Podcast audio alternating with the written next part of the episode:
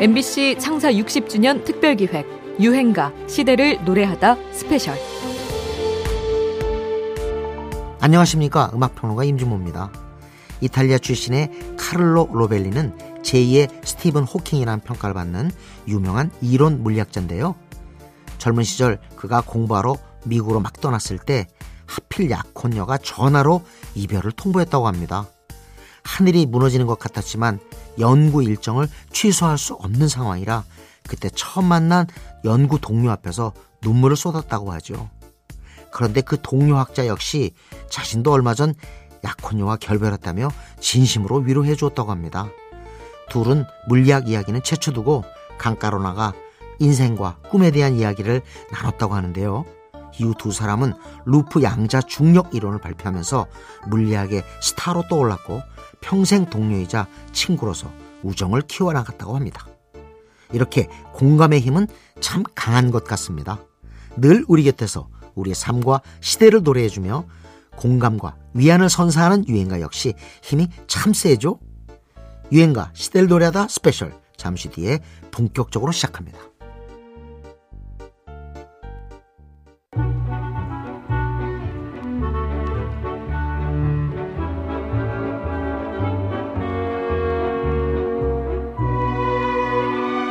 여러분께서는 지금 유행가 시대를 노래하다 스페셜 방송을 듣고 계십니다.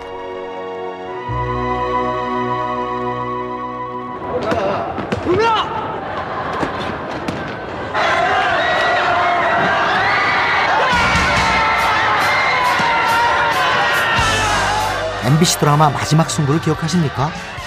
1990년대 최고의 인기 스포츠는 농구였습니다. 지금도 3, 40대들 중에는 인생의 만화로 슬램덩크를 꼽는 친구들이 많죠. 길거리 농구도 그때만큼 붐을 이룬 적도 없을 겁니다. NBA 스타 마이클 조던이 현역으로 활약하던 시절이었고 당시 국내에서 농구 대잔치를 주름잡았던 허재, 서장훈, 현주업 등은 지금도 예능 프로그램에서 활약 중이죠. 그 농구 열풍의 중심에 마지막 승부가 있었죠. 장동건, 손지창, 시문화 주연의 이 드라마는 고교에서 대학으로 진학하는 농구 선수들의 피말리는 승부, 그리고 사랑과 우정을 다뤄 큰 인기를 누렸는데요. 드라마 주제가 역시 잊혀지지 않는 추억과 함께 유행가로 남았습니다. 가수 김민교는 1989년 강변가요제에서 금상을 수상하며 화려하게 데뷔했는데요. 저거는 이제 군대 갔다 와서 89년도 예, 강변가였는데 우리 전년도가 그 담다디담 아, 담다디. 네네 그거였었어요. 네. 그러니까 우리 때는 이제 스타다 우리는. 스타자 네. 이제 우리는 떴다 이렇게 이제 생각했는데 이제 우리- 프로 뮤지션의 길은 녹록지 않았습니다. 오랜 기다림 끝에 그에게 기회가 찾아오는데요. 솔로로 발표한 게 마지막 승부예요? 네 마지막 승부 그것도 참 아주 저한테 운이 너무 많이 왔던 그런 해가 아닌가 싶어요. 그때 마지막 승- 제목이 마지막 승부는 아니었습니다. 어, 제목이 처음부터 같은 그대와 이런 거였어요. 같은 길을 다시 걷고 있네. 이런 거였었어요 처음에. 그런데 제, 그 드라마 제목이 마지막 승부였었어요. 그래서 요 드라마에 마친 그 곡을 찾고 있는 와중에 제 곡을 딱 듣더니만 어 이거 저기 뭐야 멜로디는 좋다. 근데 가사만 빨리 바꿔라. 그래가지고 완전히 아, 94년도 1월 1일 날 첫 방이었거든요. 근데 녹음을 93년도 12월 28일 날 한 거예요. 그래서 가사를 빨리 바꿔라. 그래서 가사를 바꾸게 된 거죠. 그랬군요. 그래서 한 이틀 만에 녹음한 거예요.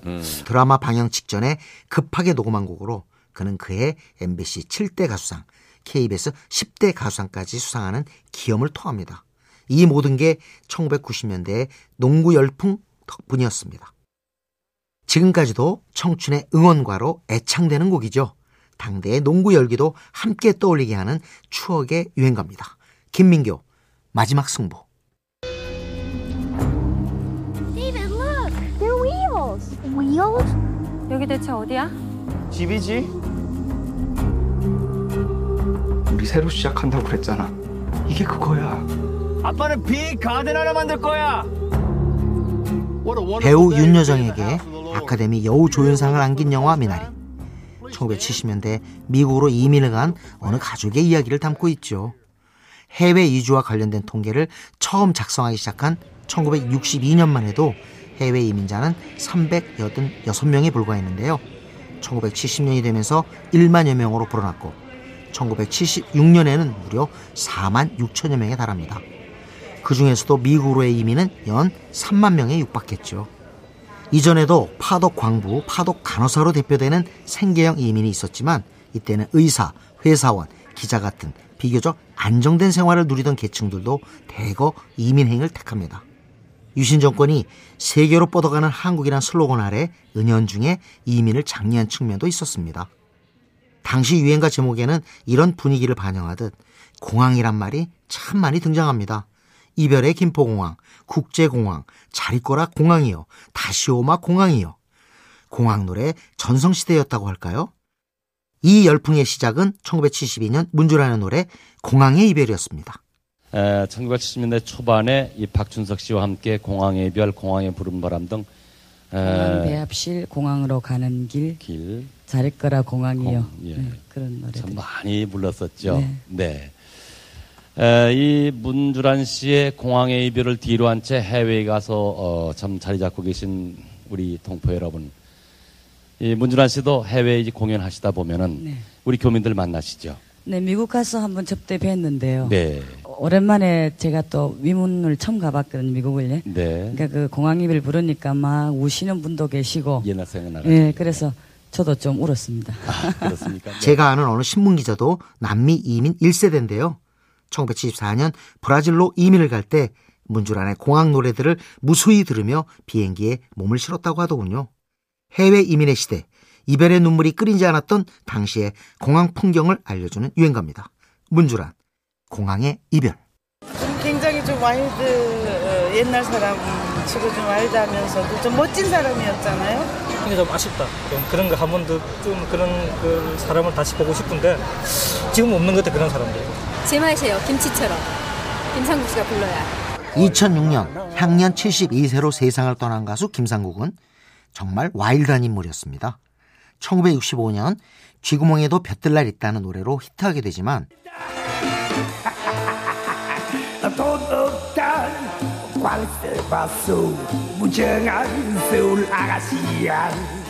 서울 아가씨야 어머, 쥐구녕 같은 데가 제일 힙했지. 그게 대박이었었어요. 왜냐면 그게 루이 암스트롱식으로 그냥 쥐구녕, 쥐구녕도 볕들 날 하니까 그냥 와하하하 웃었죠. 사람들이 전부 놀랬죠. 그 대단한 그 히트를 쳤잖아요. 루이 암스트롱을 모창했다고 해서 방송 금지를 당하게 됩니다. 지금으로선 좀 황당하게 들리죠? 또 10대 가수에 될 만큼 가요계의 인정을 받았으면서도 갑자기 코믹송 앨범을 내는 등등의 독특한 행보를 이어나갔죠. 오늘 소개해드릴 유행가도 좀 특이하고 어쩌면 김치맛 같다고 할 히트곡 쾌지나 칭칭 나냅니다. 쾌지나 칭칭은 꽹가리 소리를 흉내낸 말로 한 사람이 선창하면 다른 사람들이 후렴을 따라 부르는 이른바 떼창으로 진행되는데요. 영어로는 call and response라고 하는 이 형식은 세계 각국의 노동요에서 공통적으로 발견이 됩니다. 김상국은 방송에 나올 때마다 꼭 이 노래를 불렀습니다. 관객들의 흥을 유도하기에 더 이상의 노래가 없다고 생각했을 겁니다. 전국 일주를 하듯 각 지역 특색을 노래로 구수하게 설명하면서 관객들에게는 괴지나 칭칭나네 이 부분을 맡기는 열띤 상호작용으로 무대를 들었다 놨다 했죠. 2000년 원타임의 유행가 쾌지나 칭칭도 이런 효과를 노렸을 겁니다. 누구나 쉽게 따라 부르며 금세 흥에 겨워질 수 있는 마법의 구절이랄까요? 민요의 흥을 끌어다 신나는 분위기로 모두를 하나로 만든 유행가입니다. 김상국, 쾌지나 칭칭나네.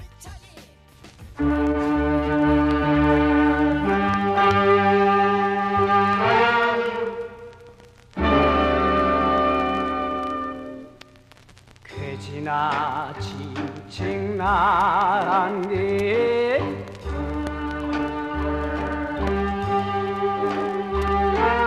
하늘에는 별도 많소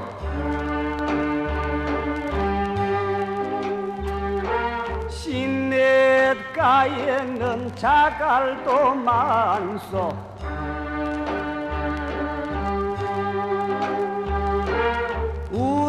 맹살리 맨날 또만 속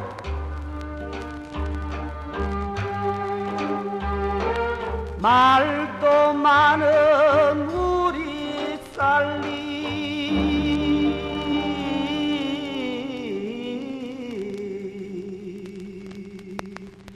유람이나 갑시다.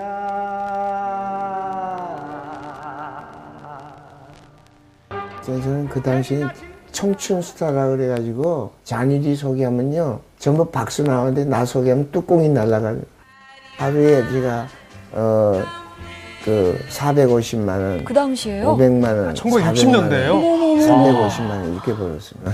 300만 원이면 어느 정도 가치가 있는 거예요, 현재? 그때는 제가 약수동에다가 어, 100평짜리 2층 집 300만 원 주고 샀어요. 하루에 집한 채를. 하루 출연료로 집한채 값을 받았던 가수. 오늘 소개해드릴 유행가의 주인공은 쟈닐입니다. 이북 출신인 그는 6.25 전쟁 당시 피란길에서 13살 나이로 혼자가 되는데요. 이때 외국인 양아버지를 만나 쟈니라는 이름을 얻고 또 그의 도움으로 음악적 재능을 발견하게 됩니다. 1966년 뜨거운 안녕을 발표한 쟈니리는 35만 장의 판매고를 올리면서 공전의 히트를 기록하는데요. 처음으로 무대 위에 청바지를 입고 등장해서 이를 유행시키기도 합니다. 근데 그 당시에는 거의 가수들이 정장하고 무대 나왔잖아요. 그랬죠. 그러니까 이제 네. 어, 청바지 바람에 나가고 하니까 그땐 뭐 사실 생활 문제도 있었어요. 그래서 청바지를 입고 나갔는데 생활이 굉장히 고달팠어요. 그러다 보니까 남대문인가 동대문인가 네. 가서 예. 보, 보호물자 많이 팔았죠 그 당시에. 미- 미제물. 네. 네. 그걸 이제 한 벌 사 입고 무대를 나왔던 선배들이 야 이거 안 된다 그러더라고요. 그래서 뭐 어떡합니까?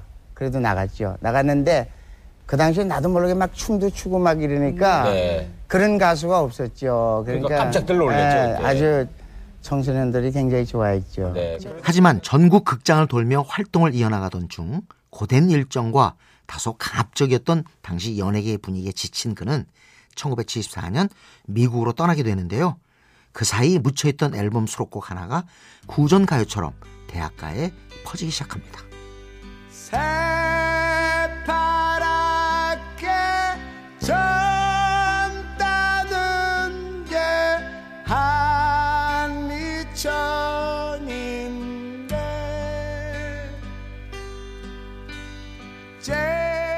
지금 흐르고 있는 곡 전인권의 산호라면으로 알려진 이 노래는 현실 참여 연극 칠수와 만수에 쓰이기도 하는데요.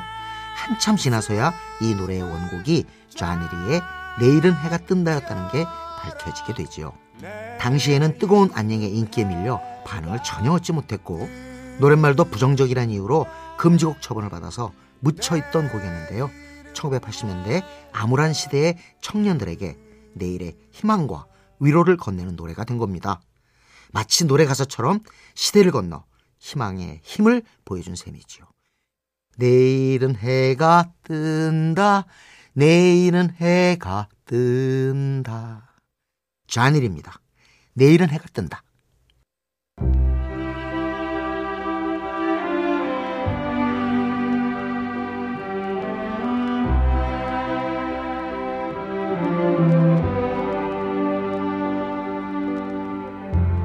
여러분께서는 지금 유행가 시대를 노래하다 스페셜 방송을 듣고 계십니다.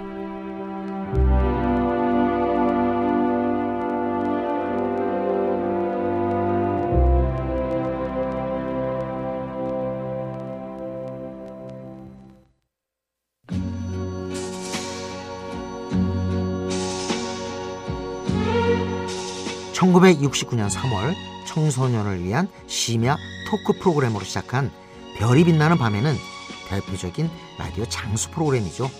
지금은 작사가 김이나가 별밤지기로 활약하고 있는데요. 이 프로그램 제목 누가 지었을까요? 널리 알려진 이야기로는 당시 방송국에서 청소년 프로그램을 기획하면서 상금 2만 원을 걸고 PD들에게 아이디어를 공모했다고 하는데요. 한 PD가 좋은 생각이 나질 않아서 답답한 마음으로 남산 하늘의 별들을 바라보다가 영감을 얻어 지은 제목이라고 합니다. 그런데 비슷한 시기에 나온 노래 중에 윤한기의 별이 빛나는 밤에도 있었습니다. 제대하고 나와서 키보이스라는 그런 보컬 그룹을 친구들과 함께 만들었습니다. 최초의 그룹 사운드였었죠. 음악을 본격적으로 직업으로 삼고 시작을 했던 때였습니다. 그러다가 나중에 별이 빛나는 밤이라는 그런 곡을 작곡 작사를 해서 그래서 그 노래가 아, 대학가에서 우리 젊은이들에게 조금씩 구전 가요로 알려지기 시작하면서 그때부터 제가 조금 좀 이제 조금 음악에 대한 그 매력을 갖게 됐고 그래서 우리나라 대중음악에 대해서 관심을 갖기 시작했던 때가 그때였습니다. 키보이스는 국내 최초의 록밴드, 한국의 비틀즈라고 불리기도 했지만 아직 스스로 작사, 작곡을 다 해내는 팀은 아니었습니다. 이 점이 마음에 걸렸던 윤항기는 키보이스를 떠난 뒤에도 자작곡에 도전하죠. 그렇게 나온 곡이 별이 빛나는 밤이었습니다. 윤항기는 지금은 세종문화회관이 된 시민회관에서 열린 당시 라디오 별이 빛나는 밤의 오픈 기념 축하 공연에 서기도 했는데요. 자신의 이름을 내건 최초의 리사이틀 무대였다고 기억합니다. 아무래도 여러모로 라디오 프로와 특별한 인연이 있었던 셈이죠. 이후로도 윤항기는 장밋빛 스카프, 여러분, 나는 행복합니다. 이거야 정말 등 숱한 걸작을 써내면서 눈부신 성공의 궤적을 그려나가는데요. 자작곡이 거의 없던 시절 외국곡 못지않은 창작곡을 만들어낸 싱어송라이터 윤한기의 첫 번째 히트송입니다. 별이 빛나는 밤에. 왁스라는 뜻은요. 네. 어, 굉장히 저는 이렇게 강렬한 이름을 갖고 싶었었어요. 근데 네. TV를 보는데 외국 거리에 간판에 왁스라고 써 있는 걸 봤거든요. 그때 네. 눈에 확 들어왔어요. 그래서 왁스라고 지었습니다. 근데 뜻이 굉장히 멋져요. 사전적 의미로는 예. 되게 발전하다 이런 말이 있거든요. 어. 그래서 저를 음악적으로 점점 발전시켜서 앞으로 제 이름 석자를 아니 이름 두 자를 음. 네. 광을 내겠다 이런 뜻이 있죠. 아, 정말 강렬한 느낌을 주는 두 글자 이름이죠. 왁스. 가수로서 왁스의 존재감 역시 좀 유별난 데가 있습니다. 매번 당대 가요의 흐름을 거스르며 자신의 스타일을 밀어붙여왔다는 점에서 말이죠. 2000년 빠른 템포의 댄스곡 오빠로 이름을 알리기 시작했지만 원래 데뷔 앨범의 타이틀곡은 엄마의 일기였습니다. 그렇게 웃으시는 당신에게서 따뜻한 사랑을 배웠죠 어머니의 헌신을 다룬 유행가 이런 노래는 거의 없던 시절이었죠. 아이돌 댄스 가수들이 라이벌전을 펼치고 가요계가 이들을 중심으로 움직이던 이때 왁스의 노래는 조금 철이 지난 구식의 느낌마저 줬죠. 이런 복고적이라 할 왁스의 특징은 2001년 발표한 2집 타이틀곡 화장을 고치고에서 절정에 달합니다. 눈물을 쥐어짜듯 심파조로 부르는 노래는 마치 시대를 역행하는 것 같아 보였습니다. 하지만 이 곡은 아이돌 음악에 조금도 밀리지 않고 오히려 공존의 히트를 기록하게 되죠. 보편성을 띤 공감의 힘이었다고 할까요? 촌스럽다고 할 만큼 진한 노랫말과 발라드 선율이 대중의 가슴 속을 파고들었던 거죠. 말 없는 다수가 보낸 갈채, 아이돌 동무대에 대한 역습 이런 평들이 나오기도 했습니다. 빼어난 가창력으로 시류와 무관한 자신만의 스타일을 밀어붙여 거둔 승리의 유행가입니다. 왁스, 화장을 고치고. 써니 씨 네? 노래 한 곡만 불러주시죠. 여기서요? 예 무슨 노래 할까요? 아무거나 좋습니다. 김추자 할까요? 김추자 좋죠. 사랑한다고 말할 걸 그랬지 2008년 영화 님은 먼 곳의 한 장면입니다. 베트남전에 참전한 남편을 찾기 위해 위문 가수가 된 선희의 노래 김추자의 님은 먼 곳에 오늘 소개해드릴 유행가입니다. 1969년 신중현 사단의 신인 가수 김추자는 데뷔와 동시에 스타덤에 올랐습니다.